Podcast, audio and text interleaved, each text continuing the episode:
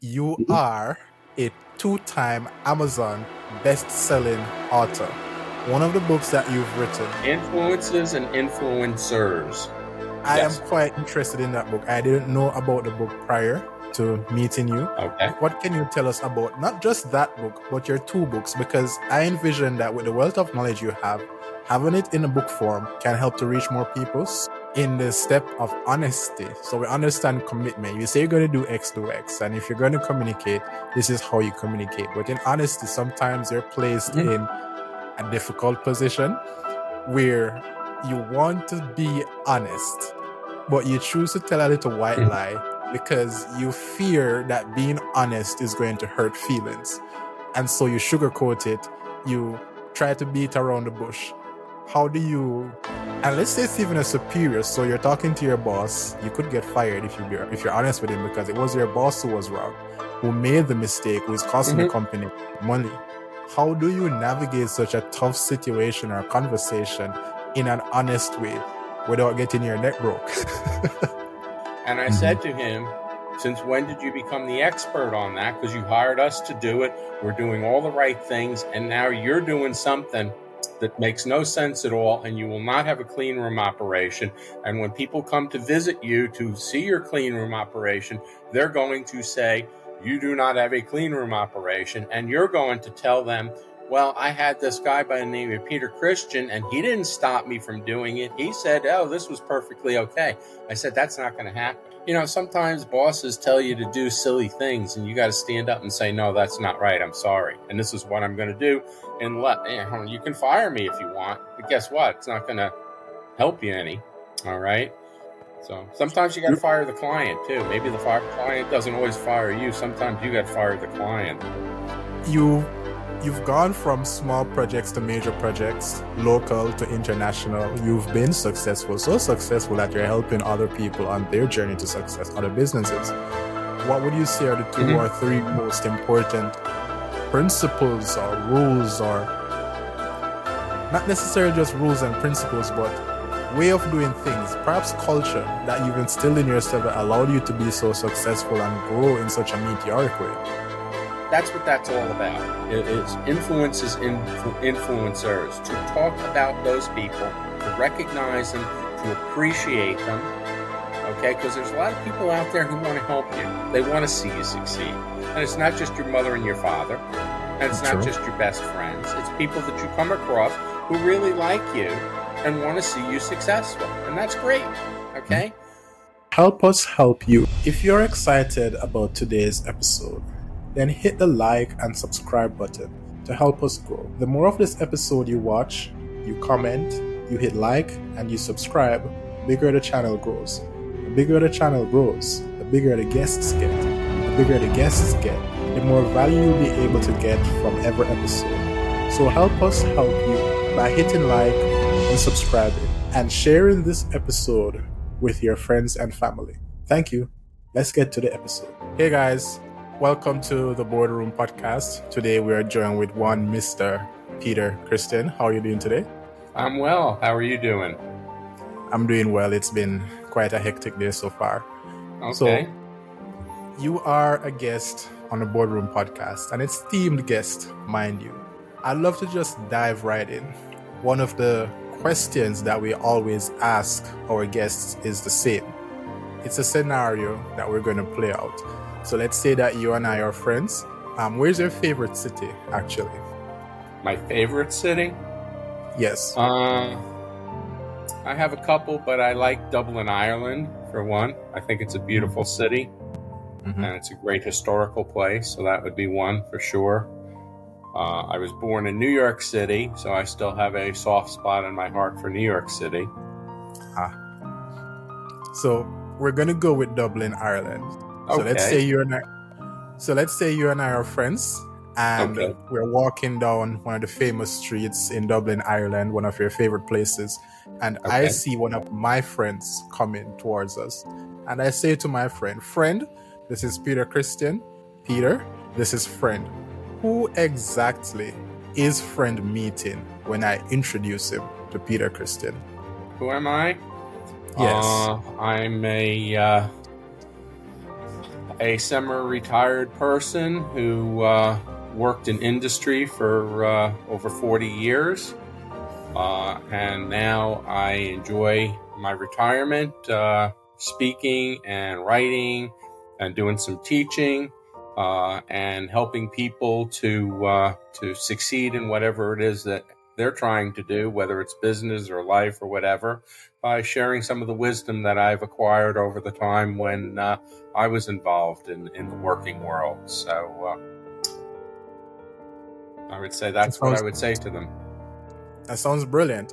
And you mentioned that you're semi retired, you have over 40 years of industry experience. So much experience, a wealth of experience, might you add, that you're now helping others and their journey to success. A question that I'd like to put out there is what industry or industries did you work in during your time and what has been your experience working in those industries? Well, I worked in a variety of industries um, commercial production, industrial production, uh, companies that provided uh, goods and services to other companies uh, in order for them to produce whatever it was. Uh, I was in manufacturing and operations quite a bit, uh, but of a diversity of companies from very, very small, one that made uh, communion uh, uh, dresses for young ladies so they could. wear them nicely on their communion. they were a very, very small local outfit to com- national companies or international companies like Samsung, so uh, it's been a wide uh, diversity of companies and people that I've worked with in a variety of places throughout the United States and even internationally. That sounds brilliant. Which one do you prefer, though? Do you like working with the community based uh, company that's just reaching lives on a smaller scale, or do you prefer the international corporate life? Which one had you most interested and excited to work? Uh, I think all of them. You know, each one has a plus and a minus to it, uh, and it all depends on uh, how well I'm received and uh, how well we work together. Uh, I've had certain individual companies that I like to work with better than other companies, but as far as industries go and, and location, it really doesn't matter to me. Uh, if they have a need and I can help them to to satisfy that need, then uh, that's what I'm looking for. I understand that. So it was more about the craft and how comfortable you felt doing your craft mm-hmm. in the environment, not so much the environment itself. I am a little no. bit curious. Please go ahead. Yeah. Uh, no, uh, you know, environment is certainly important okay? And that's what uh, helps you to uh, to succeed uh, in working with other people uh, because if there's a hostile environment uh, or they're really not uh, doing what they say they're doing or want to do then that causes problems but if they're open to working with you and they're receptive to what you're saying and we work together, then uh, that's a great atmosphere, a great environment to be in. And that's what I, I want to do. And, you know, I've run across uh, all different kinds of things from people that are very receptive to, uh, to me and, and what I'm saying to uh, people who uh, don't buy in for whatever reason. And uh, it doesn't work out as well. It's just a fact of life. I guess we run into that every day with people that we deal with. It's just the way. Yeah, that's is. true. That's true. That's um that's been the story of history, a battle of ideologies and viewpoints, perceptions, and how to execute and things. And people. And that's people. what we're all diverse. Right? Uh, we all have our pluses and minuses. Yep, I'm sure mm-hmm. I have mine too. That's true.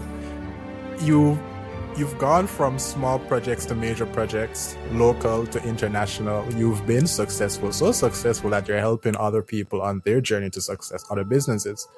What would you say are the 2 mm-hmm. or three most important principles or rules or not necessarily just rules and principles, but way of doing things, perhaps culture that you've instilled in yourself that allowed you to be so successful and grow in such a meteoric way? Uh, I would say good communication between mm-hmm. myself and whomever it is I'm dealing with. Uh, and I like to define communication as uh, a multi step process. Uh, if I call you or I text you, or I email you, or I send you a memorandum, or whatever the case may be. That's just step one. Step two, then, is to make sure that you've actually received that uh, and you've read it or listened to it or, you know, whatever the case may be, and you understand what I'm saying. You may not agree with it, but you understand.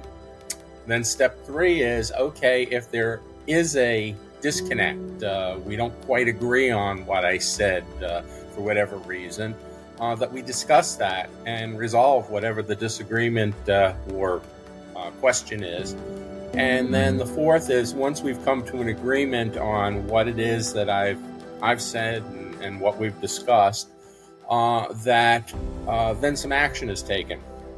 All right, uh, whether you know whether it's making a major change or continuing to do what you're doing or whatever the case may be. So there's really that four step process in there, and if you leave any of them out, quite honestly, you don't have a very good communication. A lot of people just send that missive out and then they say, Well, I communicated with somebody so like yourself.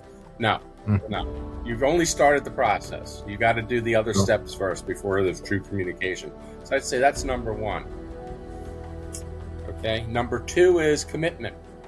Uh, are you really committed to what you say you want and what you're willing to do and, and are willing to do it?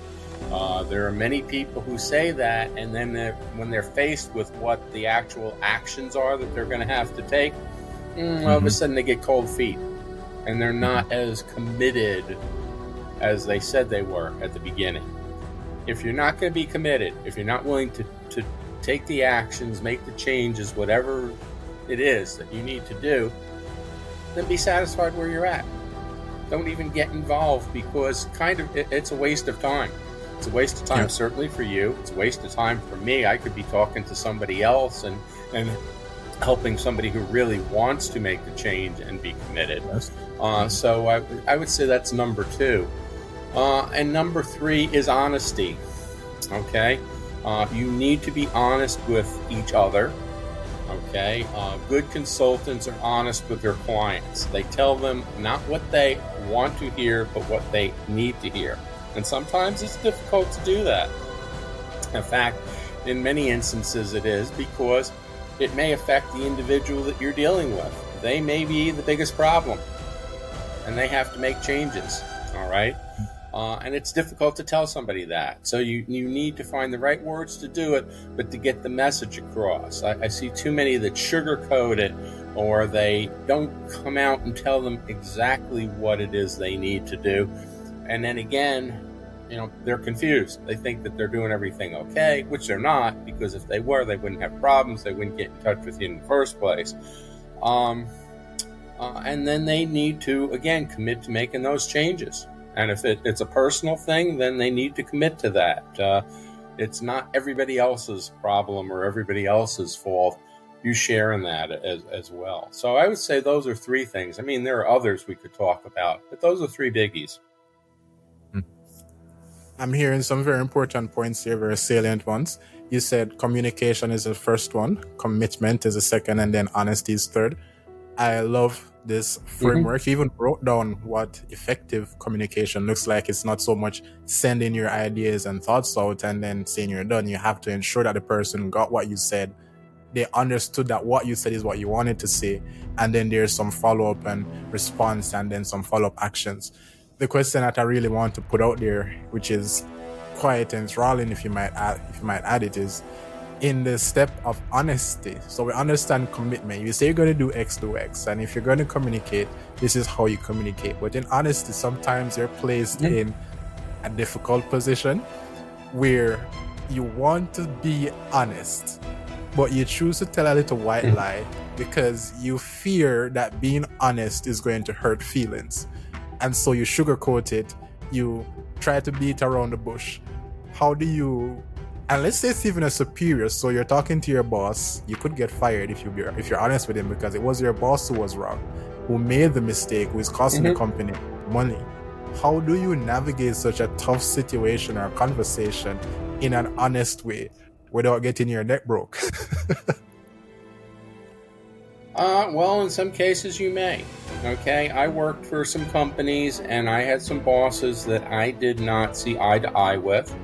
Okay, mm-hmm. uh, and uh, they would tell me to do certain things. I had one, uh, I was in charge of project engineering. Uh, the company was having a so so year. Okay, uh, so they were watching the expenses.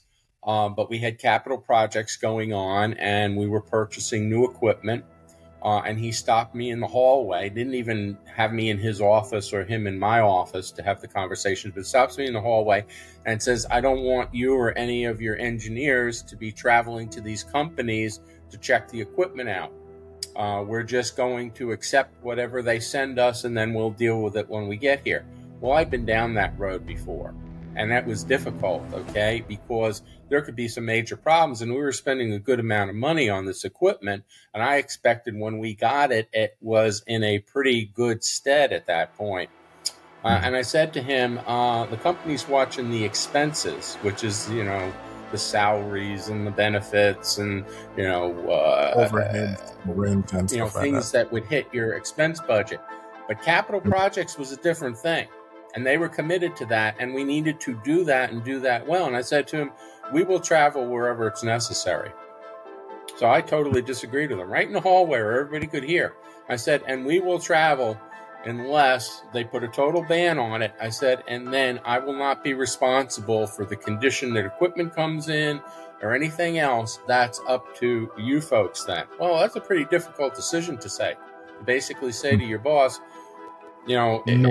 if you demand that and, and you block me from doing it, then it's now on you. It's not on me anymore. Okay. Mm-hmm. And so we continued to travel and we continued to do what was necessary. You know, sometimes bosses tell you to do silly things and you got to stand up and say, no, that's not right. I'm sorry. And this is what I'm going to do. And let, you, you can fire me if you want, but guess what? It's not going to help you any. All right. Um, mm-hmm. so that was just one instance, you know, and there were others where I, I, had that, where I had to tell people I disagreed with them. And, uh, it was people who were at a higher level than me, and it's not an easy thing to do, but you do it in a professional manner. All right, you don't um, threaten them or or um, make them sound silly. You just point out the viewpoints. You use the logic or whatever it is that you need to. Uh, and then you let the chips fall where they may. Quite honestly, if they're going to fire you, if they're going to chop your neck off, maybe that's not the place you want to be working anyway because if they're going to take that attitude and they're not going to listen to you, but they want everything to be perfect, well, first of all, it's not a perfect world. You and I both know that. Problems happen all the time. And where you're good is when a problem crops up, you deal with it. Okay? And to act surprised, like, oh my goodness, how could that happen? Well, are you re- really living in the same world I am? Anybody who deals with projects knows there are always problems with projects.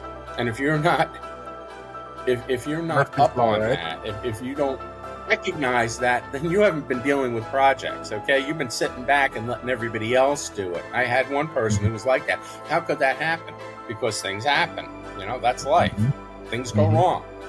And then you fix them. So, uh, it, and again, you got to be honest with people. You don't go, oh, I don't know how that could have happened. Oh, that never happened before. Yes, it did. It happened a million times before. Not just to me, but to a lot of other people. So, mm-hmm. anyway, it, it's a balancing act, okay? Mm-hmm. Sometimes you tread very lightly on things uh, because you could get fired for saying something, but that's the danger you have when you're you're being open and honest with people. This one, it occurred with me. Just to share a story, I recently uh-huh. had a client. Uh, fire me uh-huh. or terminate contract like three months into a 12 month contract. And the reason why they did that is they said, and these are their words we hired you, you've done everything that you said that you would do. The fault is with us.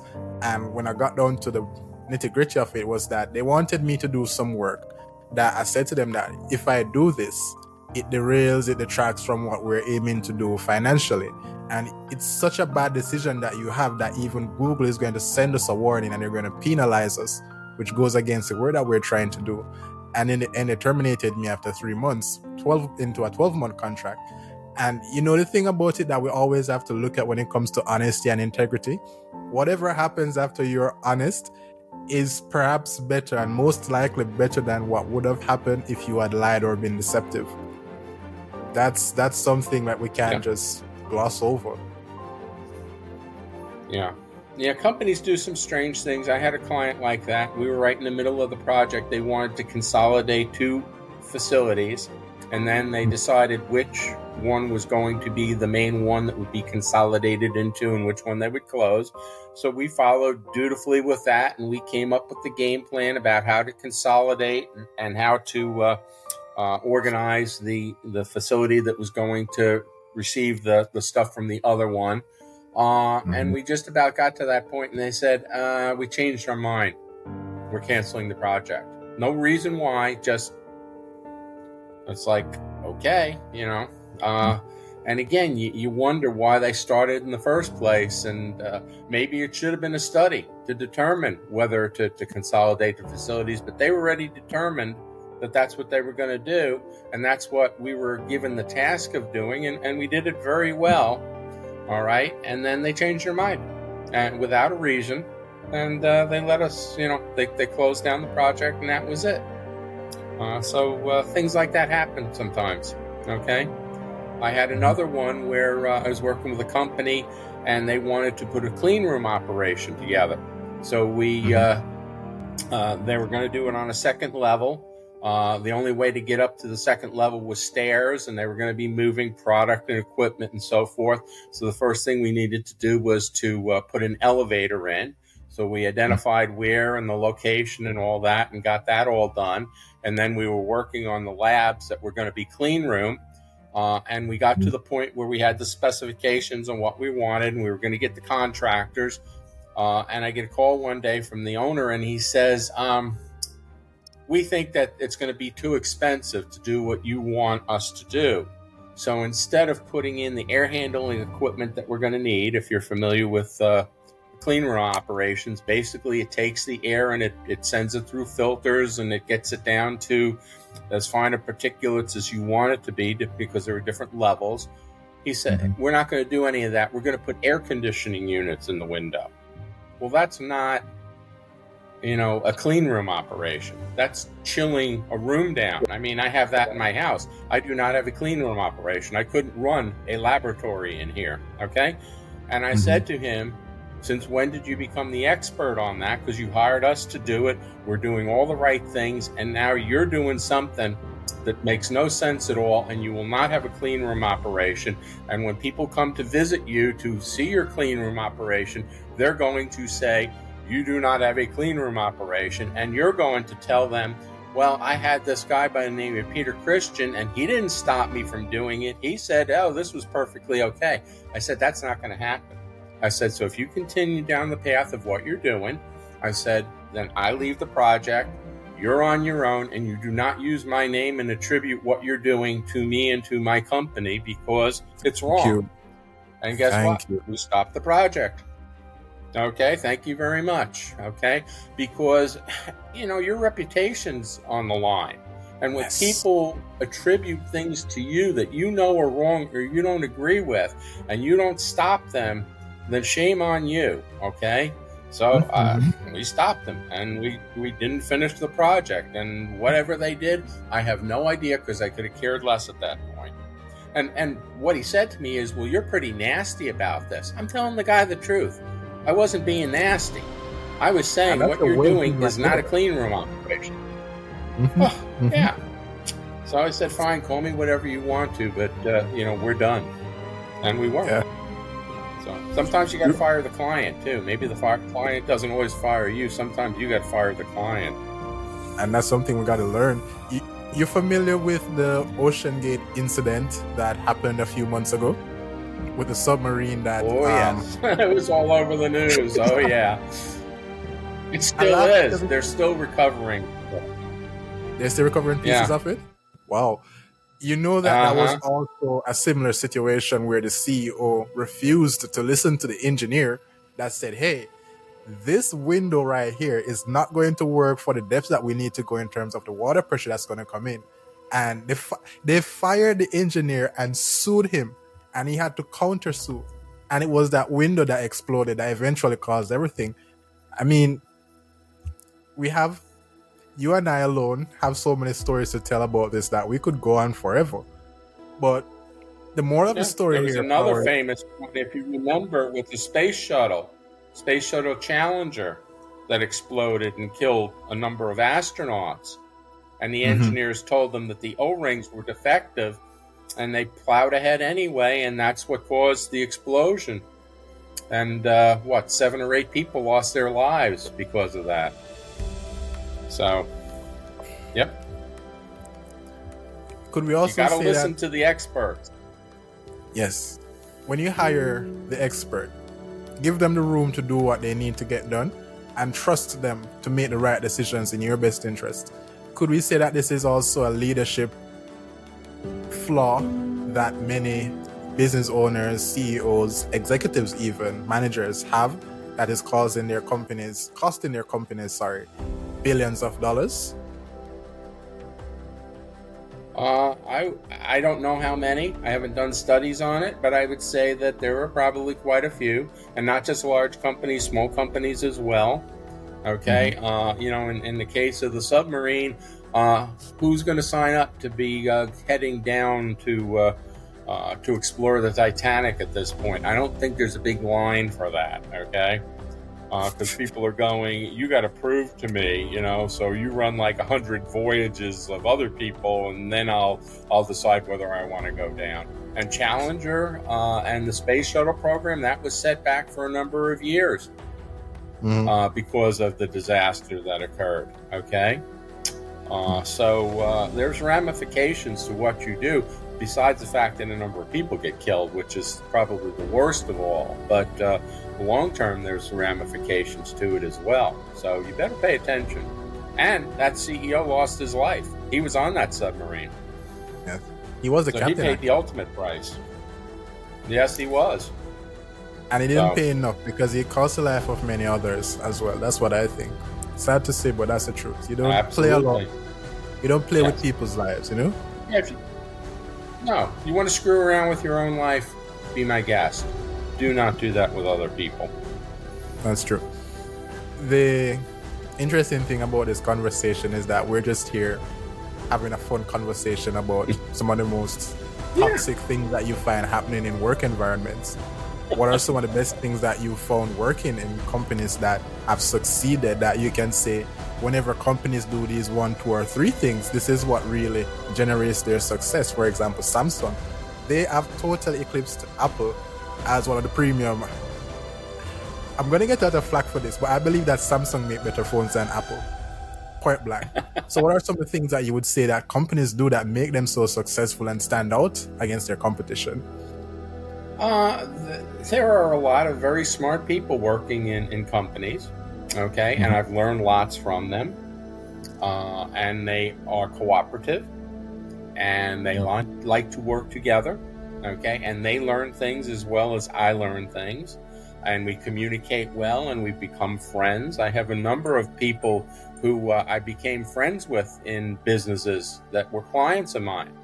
Uh, and that doesn't happen all the time, but uh, we've had great relationships together. And some of them, I was so impressed by what they did that when I had another client that was doing something similar, let's say it was uh, a customer service operation or a maintenance uh, thing or, or, or whatever the case may be, um, I would say to the new client, you know, I had a previous one and they're not in the same industry you are. So there's no conflict of interest or, you know, they're not telling secrets to their competitors. Uh, and I would like to hook you up with them and you guys can talk. Even though they're in a different industry, there's things that you can learn from them uh, so that you can run your project or, or make the changes. And the client that I referred them to was more than happy to do that. So that's a great relationship. When you have clients that trust you and you say, I would like to bring somebody else in or have them visit you, and I don't need to be there so that they can learn from you, and they go, we welcome it. We'd be more than happy to do that. Okay. So I've had a number of those, and those are truly wonderful companies because they're willing to share uh, what they've learned and then their success with others to help to make them successful. Doesn't uh, help them at all necessarily, uh, you know, to have somebody else come in uh, but they're willing to share with people, and that's pretty wonderful. And those are pretty special people to me. Okay, so I've mm-hmm. had a number of great clients. You know, we kind of talked about some of the bad stuff, but I've had, I would say, probably ninety percent of the uh, uh, encounters that I had with clients and, and the work I did uh, turned out to be extremely satisfying and successful and happy. And the other 10%, uh, I wouldn't say it was a failure, but there were difficulties because they didn't pay attention and they didn't do what they should have done. Uh, and I feel badly about that because when I take an engagement, I take it personally. Uh, for that period of time, while I'm working with the client, I'm part of the client and his or her organization. Yes. And if it doesn't work out, I take that personally because to me, that's mm. my failure as well as their failure. What could I have done differently that would have changed the outcome? In some cases, you couldn't do anything. There were just some people who, you, you whatever you do, you're not going to convince them or you're not going to get them to move. All right. And that, again, that's a sad fact of life. But you always think to yourself, is there something else I could have done? You know, because I really could use the help but they're not willing to accept it. They're not willing to, to commit. They're not communicating. They're not honest. They're, you know, all those things we talked about previously. So yes. then you move on. Like the guy with the clean room, he just wasn't going to listen. So what do you do? He didn't want to spend the money. That's what it all was. It was all about the bucks. All I've about the bucks, and that's the sad thing. Business is about relationships, isn't it? The good ones and the bad ones. Yes, it is. It's always about people. If it wasn't for the people, it'd be so easy. Oh my goodness. but it's, it's dealing with the people. It's dealing with the people. You know what's quite interesting? A lot of times when what? we when we enter into a, a negotiation. So let's say you as an engineer enter into the negotiation to build a cleaning room, right? And you might say to the person, I don't know how much a cleaning room would cost, but let's just say it's going to be 50,000 US dollars. It's going to be a six month project. And you outline this and you say, all right, let's get this done. They might be saying at some point that this is an expensive project and I could find someone to do it cheaper. But do they even realize that the most expensive thing that they could do at this stage is to hire someone who doesn't know what they're doing. Because this uh, company with the cleaning room, now they've spent, let's say you you said, all right, fifty thousand dollars, and they say, "No, it's too expensive. I'll pay 30 and they pay someone thirty to put in AC AC units for to their windows. He spent thirty thousand dollars, and he still doesn't have a cleaning room. And when he ready, he's ready to get one, it's going to be at least fifty thousand because inflation and prices go up more than that because now they got to take out the stuff that they did. So they got to correct the mistakes that they made, and that's expensive. Okay. So uh-huh. all of a sudden, you spend a heck of a lot more money than you would have if you had done it right. Okay. Now, mm-hmm. just by going to the higher priced person doesn't necessarily guarantee success because I've seen that with companies where they spend lots of money, okay, and it's not successful because they went the wrong. They, they, they picked the wrong thing to do, I, uh, particularly with information systems. Small companies mm-hmm. who put humongous information systems into place to run their businesses are making a big, big, big mistake. All right, because they're way mm-hmm. too complex for them. They're not ready for it. You you put in the size of the system uh, that fits your company, and there are all sorts of them out there. And then as you grow, then you grow the system. So you look at how you can expand it and, and so forth, uh, so that as time goes on, you make the investments. But if you go and you put a major investment in and you're not ready for it, that can be a problem. Now, there was nothing wrong with the system. It was wrong with the fit between you and the system. Uh, I saw startup companies that would spend a million dollars, literally a million dollars. They hadn't even started their operation yet on an information system and you're going, oh, they're in for a lot of trouble. They're in for a lot. Put in one that's worth maybe $50,000, okay? And down the road, you can build up. And, and when you're ready, then you can put the million dollar system in if that's what you want, but not to start with, okay? That's so, just too much. Uh, you know, just spending the money isn't the right thing either. There's got to be the right fit, and you've got to do the right things. Okay, but yeah, uh, window air conditioners for a clean room, that's not the right thing. So let's just get past that. All right, doesn't work. It'll cool it down. It'll make it you, you know really nice uh, environmentally as far as coolness goes, but it won't uh, take the dust and the dirt and the debris out of the air that you expected it to. So that's true. That's not what air conditioners do. They cool things down, but they don't filter the air. So I'm so. hearing that we should go with the competent option, a competent person. And pricing doesn't always reflect quality. Who would have thought? I am an avid reader. I love books. You are a two time Amazon best selling author. One of the books that you've written Influences and Influencers. I yes. am quite interested in that book. I didn't know about the book prior to meeting you. Okay. What can you tell us about not just that book, but your two books? Because I envision that with the wealth of knowledge you have, having it in a book form can help to reach more people. Someone might be listening or watching that would be like to learn more about you, learn more from you. These two books are a very good way, a very good place to start. So, what can you tell us about okay. your two books? I'm very excited. Okay, so let's start with that one that you named, okay, and then we'll get to the uh, other one in a little bit. Uh, mm-hmm. But influences and influencers in our lives, okay, there are people who have an influence on us that we learn from.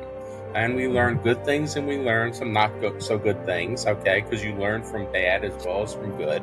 Uh, and you take all that information in, and that that shapes how you think, how you act, how you make decisions, okay, how you deal with people. Uh, and I certainly had that in my life. So I thought writing about that for a couple of reasons. One, again, to get information out to people so that they're cognizant of that because they have that as well. Not the same people that are influencing me and my life, by and large, uh, but they have similar people in their lives. Recognize that Okay. Give thanks where you need to. And I was trying to do that as well to give thanks to those people uh, because I think they helped me a lot in my life and in my professional career. Uh, and also that uh, to kind of express why I think the way I do. And we have, uh, because you and I uh, we may agree on things, but we still come at it from a slightly different angle based on your background and your experiences and, and the people that you've dealt with, okay? Uh, and that's perfectly okay. You want to have that. You don't want to have everybody who thinks exactly the same.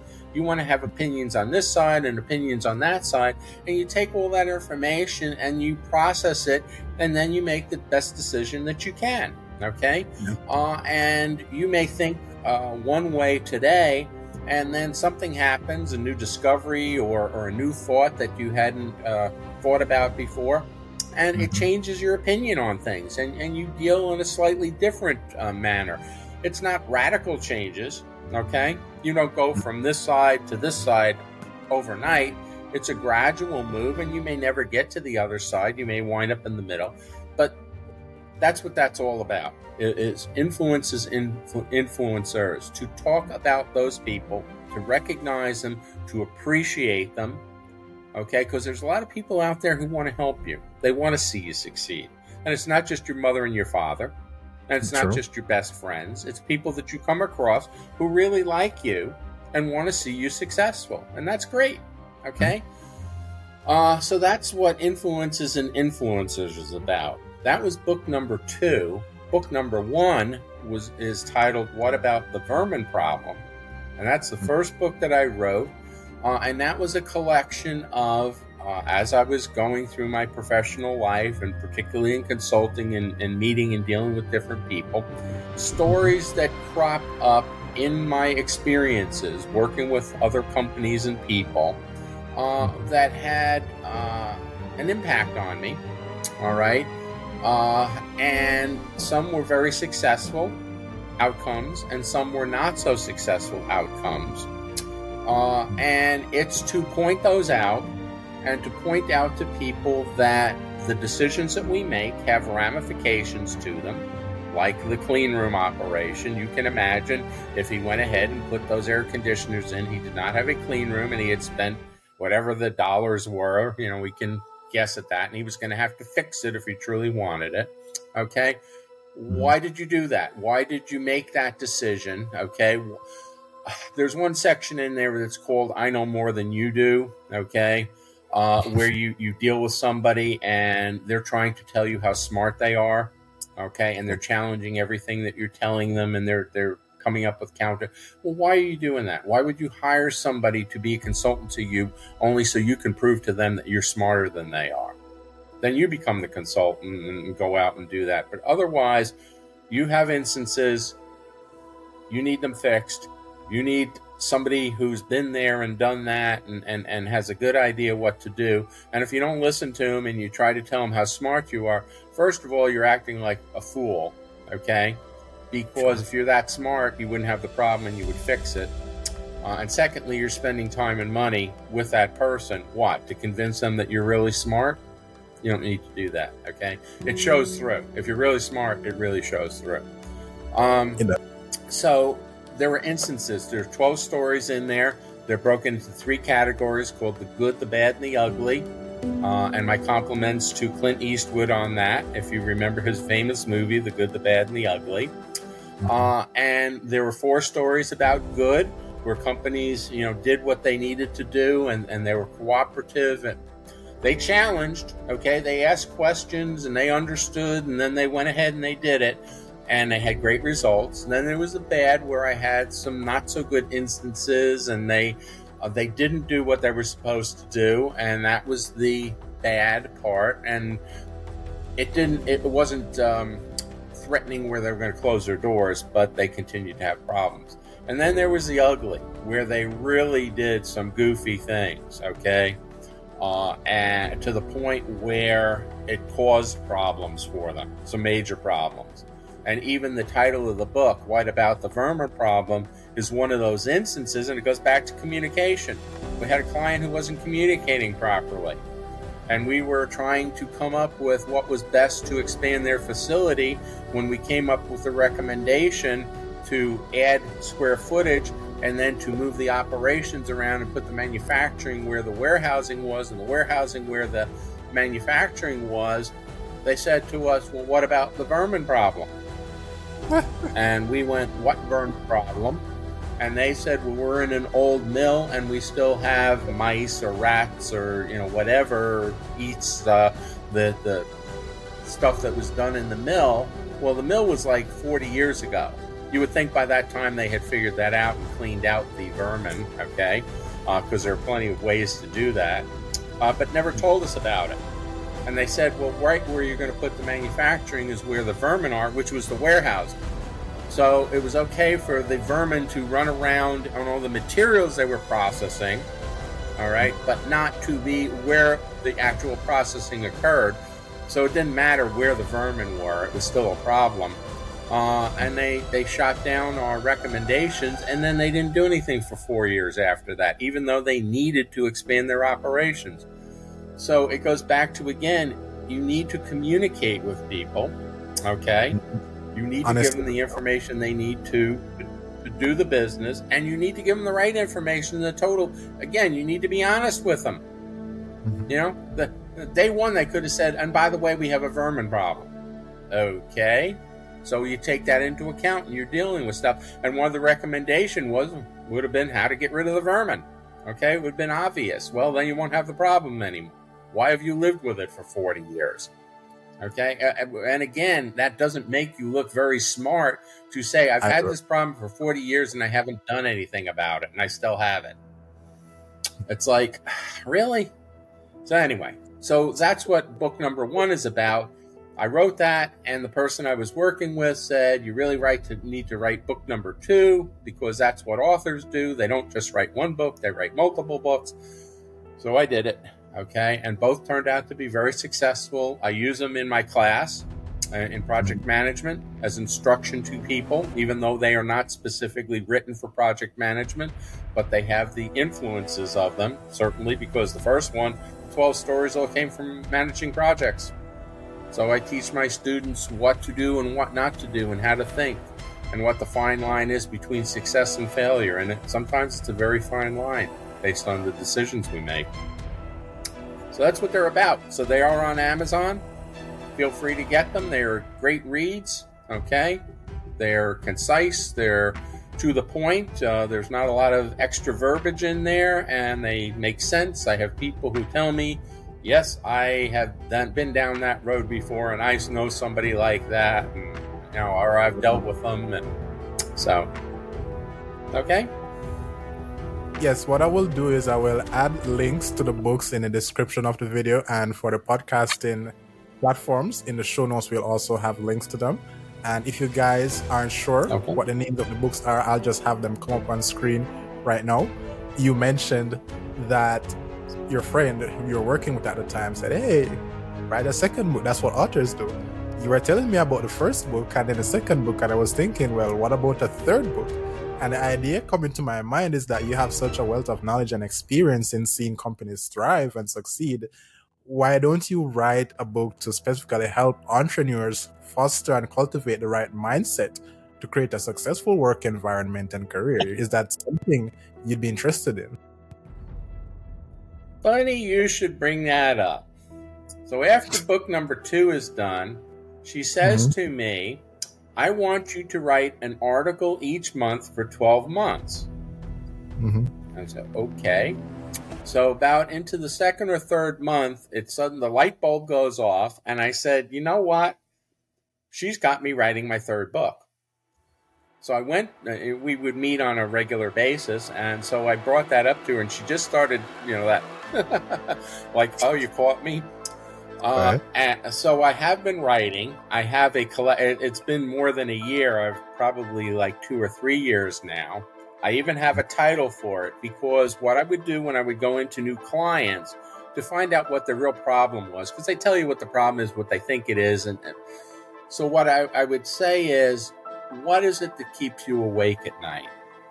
Uh, what is it that bothers you so much? Okay, that it could literally keep you awake at night. You're losing sleep over it, and you have to deal with it day after day. So I have a whole collection of articles written uh, uh, under the theme "What is it that keeps you awake at night?" Mm-hmm. So that I've got a lot of stuff there. I could put book number three out. All right, if I decide to. I haven't yet Okay, but I got the articles. I just need to organize them and, and all that stuff and decide. Because, like I said, I got more than a year's worth. So uh, I got like three years. So I'd have to consolidate. Because I'm not one to want to, you know, bludgeon you to death with words and stuff. I get to the point, make my point, you go That's from it. there. So, anyway, so thank you for asking. Maybe you're convincing me that I should go ahead and do it. So, we'll see. I'm hoping that you do. The reason is because whenever great men come along, we want to learn from them the Edisons, the Lincolns, the Fords, you might add. And you have wow. so much to offer that putting out a third book is just leaving a legacy that people will always have you in their hearts and remember the good things that you've done and some of the bad things that you've been through as well, which can only be wonderful inspiration. Well, if you're really interested, listeners, okay, you can mm. read the articles because yes. I belong to an organization called Medium. If you're not familiar with it, go online and you can find out. It costs you uh, maybe $50 a year to join. And I'm on there with a bunch of other authors, and all of the writings that I've done so far are published on there, okay, under the banner of what keeps you awake at night, and then there's all different, uh, you know, specific items to talk about in regards to that. Uh, you know, am I successful? Am I doing the right thing? Am I in the right job? You know, do I make good decisions? Do I make bad decisions? Am I a good person? All sorts of things that we go through that we struggle with, not just in business, but in our lives too. So they're all on there. So if you don't want to wait for book number three because I haven't decided yet, all those articles are on there. You can get a head start on it before I tie them all together into a nice, neat package. So look up Medium All right, and uh, it's a great place to be. There's a lot of fantastic writers on there, and thank you very much for putting me in with Edison and Ford and all those other people. I'm in rarefied atmosphere today. That's made true. my day for me. a lot of times, Thank you. You are welcome. Of course, they're all sir. dead, you know. Could you pick some live live people to put me in the rarefied atmosphere? If I had to pick someone alive, I'd go with two. I'd go with Bezos and I'd go with Musk. Bezos because he changed the Okay. way we do commerce. Musk in that is constantly challenging what's possible and how we think and go about our daily lives, and he's succeeding at it. Bezos, Musk, I'd go with them. Zuckerberg as well, but I don't particularly like how Facebook has handled data and privacy and well, mental good. health. Thank you for putting me in one with the living. I appreciate that. Tell us your story. I don't want to have to be dead in order to be recognized. I won't get any No. satisfaction out of that. So, no. That's true. That's true. Could you share with us a little bit about your childhood growing up, who you were, the things that fascinated you, and perhaps help us to understand how your childhood helped to shape the person you are today? Okay. Um, I grew up in a kind of a middle class family. Okay. Um, while we didn't want for anything, our, my parents were very strict. So we were not spoiled children. Okay. They were very tight on what we got and what we didn't get. And we had to earn what we got. Uh, if I came home with a report card with all A's on it, I got a dollar for getting all A's on my report card, which is not a phenomenal amount of money, but hey, what the heck.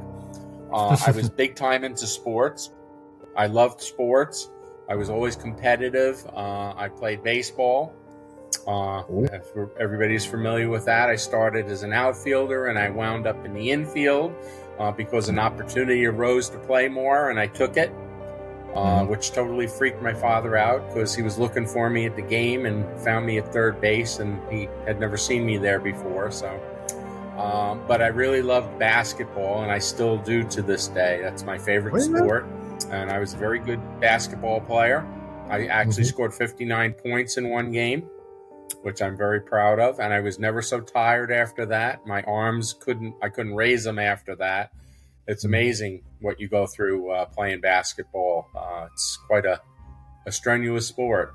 Uh, yes, it is. but I love sports, okay, which uh, certainly got me competitive, uh, Mhm. got me to think strategy because they, uh, sports is not just about uh, you know the athletic, physical part, but also you have to think, okay. And one of my favorite uh, sports people in basketball was a fellow by the name of Bill Bradley, who graduated from Princeton University.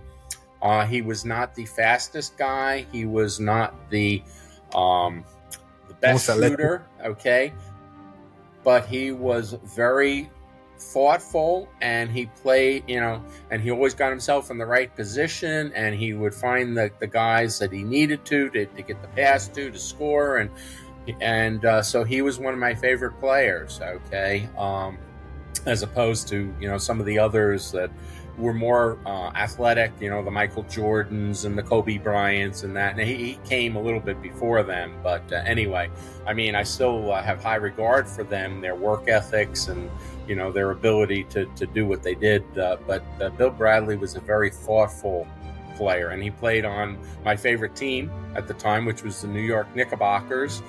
Uh, and they Ah. won two championships while he was there. So, uh, you know, so I was in my glory. Uh, uh, I did other things, uh, but mostly sports. Sports consumed a lot. I was a very good student. Okay. Uh, I went to a specialized high school in New York City called Brooklyn Tech High School, Brooklyn Technical, uh, where you had to actually pass an exam to get in. Uh, and uh, I went there, which kind of got me started into the scientific engineering realm and, and why I wanted to get into engineering uh, and why I wanted to study that in college. Uh, I had a social group through my church that uh, dealt with, and uh, we met uh, uh, every week or every other week, and we went on trips and, and so forth. Uh, so, uh, I, all in all, I had a pretty good uh, growing up period. Uh, I would say it was it was good. Uh, like I said, we weren't wanting for anything, but yet we were not spoiled where we got everything we wanted and when we wanted and so forth. So, um, it, and and I tried to instill that on my children then growing up that you get what you earn. Okay, you don't just get it handed to you. Yes, okay? I love that. Uh, and and they they learn that lesson. Okay, and, and hopefully they're now teaching their children that. I have some grandchildren through them. Uh, but I think that's an important lesson for everybody. Do not look for people to just give you things. You earn what you get through what you do and what you say and, and who you deal with. So, mm-hmm. um, and like I said, I grew up in New York City. I thought it was the greatest place in the world uh, to live, and I couldn't imagine living anywhere else. And then all of a sudden, I realized there are lots of other neat places in the world. And Dublin, like growing up in a big city is not all it's cracked up to be sometimes. So, uh, uh, so I've lived in different places, and uh, they've all been good. They've been great places. A lot of nice people, a lot of uh, smart people, a lot of friendly people. So. Uh, but uh, that that was kind of my childhood. I can hear a few things that worked for you. The thing that really came to my mind that attributed to your success is that your parents held you accountable for performing well and maintaining a certain level of performance. And even though you were rewarded, you weren't rewarded in such a way that diminished the value of the work that you put in. And because the, the interesting thing, you know, you see, if you have an employee that's performing really well, and they've done something outstanding mm-hmm. and the way you reward them is by giving them a raise or giving them a bonus of some sort in a way that detracts from the love that they had that did it. Because no it's not about doing it for who for what they love but it's about doing it for money. And they even had a study on this where they had kids draw pictures and they started to pay the kids for drawing the pictures. And over time they realized that if they didn't pay the kids the kids did not draw. So i love that lesson I also hear the sport aspect, being competitive in sports. That taught you a few things that I'm pretty sure helped you in your engineering career and in your entrepreneurship, mm. coaching, mentoring career because it's teaching understanding people. That's like the biggest one right there. Getting along with people, functioning as part as a, as part of a team, being consistent and persistent with working and improving and getting mm. better at your craft, and the competitiveness that comes with just doing a sport where you don't want to be just another guy. You want to be really good at what you do. So much that you score 59 points in a game and you couldn't raise your arm after that. That's that's inspirational and I love that. That's just hats off. yep, and I I not only played sports, but then as an adult, I coached sports, and I had a lot of enjoyment uh, with working with uh, kids to uh, improve their skills and and to teach them about the game. Okay, uh, both in bas- basketball and in baseball. Uh, one thing about, you know, you mentioned about my parents holding us accountable. Uh, when I went to college, okay, um, my first semester uh, undergraduate, uh, I was doing fine, but it was a, a bit of a, a, change from high school and so forth. And I was struggling a little bit, particularly with calculus. Uh, and um, I came home for what happened was we would have our final exams after Christmas break. So I came mm-hmm. home for a lovely week and then had to go back to school to take my finals. They nowadays they have them all done and they get a month off and stuff. So, but in the old days we didn't have that. Uh, and I mm-hmm. went home, and uh, my father didn't feel that I was taking my studies seriously and he told me that if I didn't shape up, he was going to pull me out of school. My first semester in college. Now, I was on honor roll for all eight semesters in college, and yet my father threatened to pull me out of college because he didn't think that I was working up to my potential. So, you want to talk about strict? That's pretty strict. I mean, there are a lot of kids who ditz around in college and don't do anything and, and spend six hmm. or eight years in there my father on a roll, and he was re- he was threatening to pull me out of school. So it, it was pretty strict. But uh, yeah, it held you accountable though, because it set a standard, and, and I didn't why... hold my kids to the same standard. Yeah, I didn't tell my kids they had to make honor roll. I didn't tell them they had to have all straight A's. I just said you do the best you can. Okay. uh, and uh, we will support you uh, in what you Whatever do. way we can. So, uh, right. There's something I want to touch on before we um before we end. You used to work at Samsung, but that Okay. is the second most interesting thing that we can talk about. The most interesting thing that we really do need to look at is you mentioned your classes, you mentioned that you use your books in your classes. Can you tell us a little bit more about your classes, your mentoring, your coaching, a little bit about your consulting, just so that those who are listening, if there's a possibility or an opportunity for them to work with you in some capacity, they have an idea of what you do and how they can get in touch and the process from there on. Okay. Well, a lot of my career, uh, even when I was working for companies, uh, dealt with projects. Okay. Uh, which is why I got into consulting then when I got out of working for a company and working with companies. Uh, Yeah. So, uh, a couple of years ago, a good friend of mine who um, I had worked with, he was uh, heading an entrepreneurial program at one college, and he's one of the um, endorsers of my first book, Dr. Ridley. Uh, he told me that he was going to this other school in Pennsylvania uh, to run an entrepreneurial program and so forth. And I really liked working with Rodney. Now I was living down in Florida, so it was quite a distance. And I said, "Gee, it's a shame I'm not closer. That you know we could collaborate." And he said, "Give me some time. I got something in mind for you." So a couple of months later, he got in touch with me and he said, "I got it for you. Uh, I want to start a project management course uh, to bring in people from outside of the university to get a non-credit but a, a certific- certification uh, in project management through the school, uh, and also include students from the school and students that I'm dealing with. Uh, and you're the perfect person to run that because you've got such a, a wide experience in, in project management. So four years ago, I started teaching project management at his school. Okay, it's been very successful. I enjoy it. Uh, I was able to put the curriculum together. Okay, and Mhm. in there I included my two books for people to read, and we discussed them. In fact, uh, I just been through week three of the course, and next week uh, we start talking about the first book. What about the vermin problem, and what that has to do with project management, and uh, uh, and what you need to uh, to be aware of as a project manager.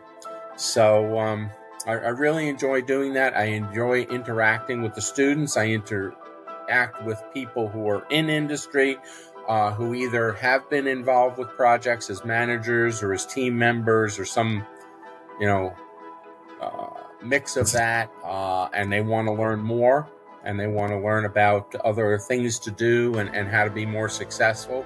Uh, so I enjoy working with both of those groups. So I'm dealing with people who've never done it before and people who've been involved in it and everything in between.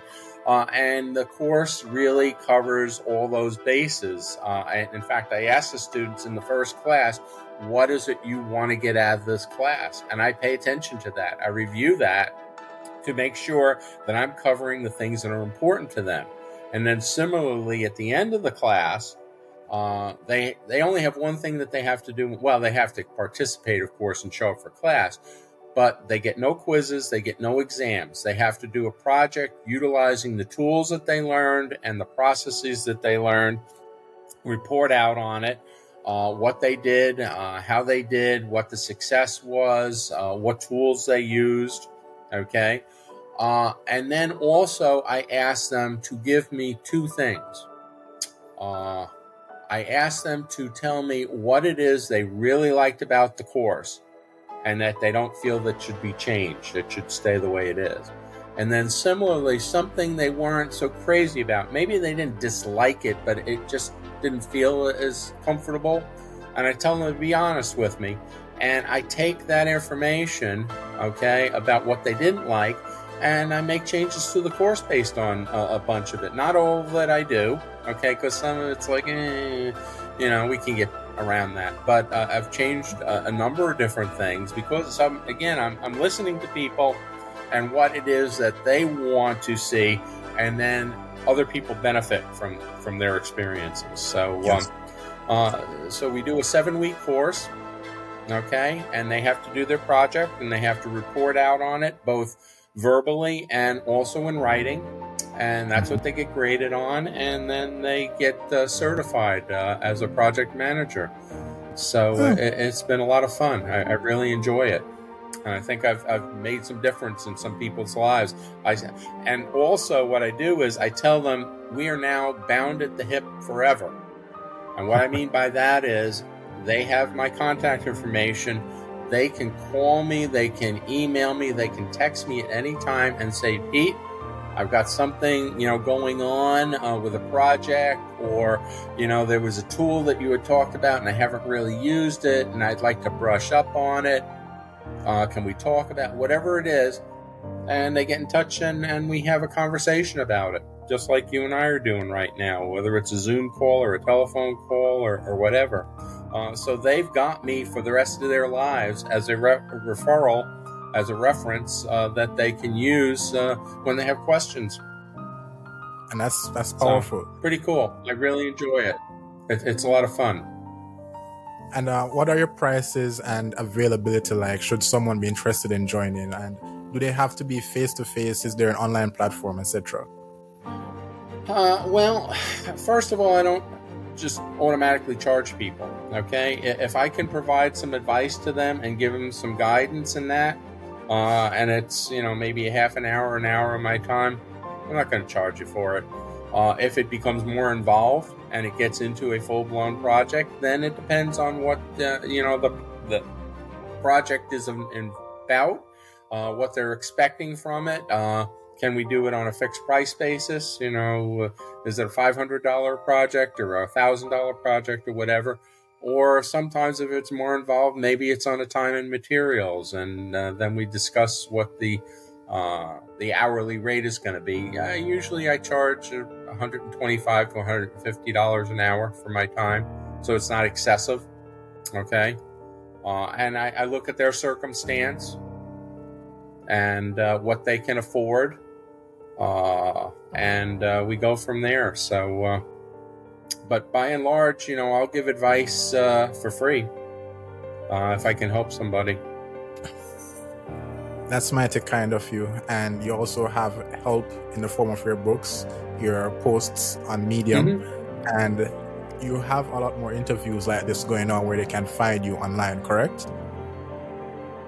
Oh, yeah. Yep. I usually post, uh, just like I will do with this, when this, uh, is this going live now? No, we're going to edit it and send you the edited and unedited versions as well, so you can use. Okay. So so when you tell me that you're going to, you know, uh, go live with it, uh, then I will get that out to my network and tell them all about it and encourage them to to follow and also, you know, to look at some of the other uh, programs that you've done that can be of help to them. Uh, so I get the word out about that just as you're getting the word out. Thank you. I appreciate that. We oh, go absolutely. live next week Friday, though. Yep.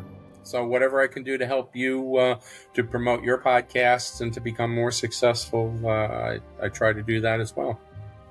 Thank you. That's mighty kind of you. I do appreciate oh, it. Absolutely. The least I can do. You're, I mean, you're doing me a big service by allowing me to be on your program. So. You know, the thing about it is that when we started the Boardroom podcast, I started because I realized that in entrepreneurship and business, a lot of times, if we had just a bit of guidance and information on what to do and what not to do, it would make mm-hmm. such a mm-hmm. wealth of difference. And in mm-hmm. working with small businesses, if we can help small businesses, we reach a whole lot more people than we reach in a corporate. So that is why we started the Boardroom podcast. You've been super helpful towards that goal. And I'm pretty sure okay. the audience has enjoyed this talk before we wrap up, because I don't want to impede on your time too much, we have a tradition of asking our guests, How did you enjoy today's talk? Okay. Uh, from my standpoint, I loved it.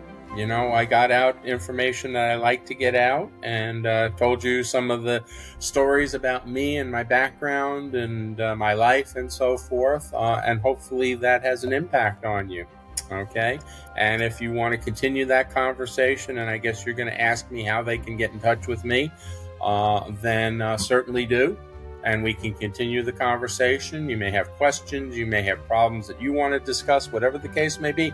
Reach out and, and let's see where it goes. Like I said, it's not going to cost you anything unless it becomes very involved and it, it, it's quite a bit of work, in which case then we'll discuss that and what that means as well. But so. Thank you. So could you just repeat for those mm-hmm. who are listening or watching, just repeat your contact information We'll have it on screen and we'll have it in the description below as well. Okay, three ways. Uh, first of all, LinkedIn. So if you're familiar with LinkedIn, go on LinkedIn, look up Peter Christian, uh, look for uh, author, adjunct professor, speaker, consultant. Okay, remember this gorgeous face and, and match it up to the face that's there. Uh, and then there'll be a, a, thing that says, you know, do you want to contact this person. I get uh, emails all the time from people on LinkedIn. That's number one. Uh, number two, I have a website which is Pete P E T E. Uh, leave the R off. Christian Books. So PeteChristianBooks.com. That's my website. Uh, my articles will also be on there, particularly the what about uh, uh, what keeps you awake at night uh, okay. that you can read. Okay, if you don't want to go on Medium, you can get it through my website. Uh, there's mm-hmm. also a place where you can send me a note and say, you know, I read such and such or whatever, or I'd like to discuss, and yeah, you can do that. So that's number two. Number three is uh, email. Uh, PH, my initials PH, and then my last name Christian, the number 53 at gmail.com. So any one of those three, you can send me a message and say I I enjoyed your conversation, or I have some questions about it, or I disagree with something, which is perfectly okay. We're all allowed to disagree, and we can mm-hmm. discuss things. Or I have something I like to talk to you about. Let me know, and then we'll go from there. Perfect. We'll have all that information available. Okay. We have a tradition of whenever the guest comes on, and they've had a good time. Okay we like to ask our guests, given the time that you've had, the experience you've had, is there a guest that you would like to see on the Boardroom podcast in the future? And for the guest that you would like to see on the Boardroom podcast, is there a question that you'd like for us to ask that guest so they can answer for you? Uh, yeah, uh, I have a friend who uh, was a marketing director at General Motors for 30 years. Uh, she teaches marketing courses in a number of universities online. Uh, and uh, I've kind of uh, floated her to uh, to some of the uh, shows that I have been on because I think she's a very interesting person. Certainly has a lot of experience, both nationally and internationally in the marketing arena. Uh, so, uh, if uh, at all possible, I, I just uh, recommended her to uh, a third podcast that uh, I've done, and I would be happy to to mention her to you and you to her, and see how it hooks up. but you know, marketing is something that I certainly respect and have worked with. Uh, it's got a lot of play into uh, how we think and what we like to buy and not buy and, and so forth. Uh, and I think she's got a world of information that could be helpful to people uh, because we need to sell ourselves. Along True. with our businesses, uh, we need to sell ourselves, and that's all part of marketing. So, uh, yeah. so there's a possibility there. Dr. Janice McFall is her name. Thank you. I'll invite her on. And when she comes on, hopefully. Do you have a question you'd like to ask her and have her answer? We will ask in your stead on the show. What's the most challenging uh, uh, marketing uh, issues there are? Okay, because they have their problems too. I mean, I'm the technical guy, the operations guy. They're a whole different world than ours, and uh, they come at things from a lot different focus than we do. So, so, what what uh, seem to be the biggest issues in, in regards to marketing and, and getting ideas across to people? Because that's what they're doing. Yes, that's true, and getting them to make decisions right. that's in their best interest as well.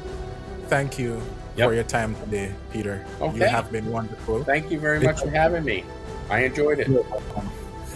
Perhaps in the future, in a panel discussion on leadership and management success stories, we could have you on. Is that something you would be open to? Oh, absolutely. I'd love to uh, interact with some other professionals in whatever arenas they're from and share Yes. thoughts.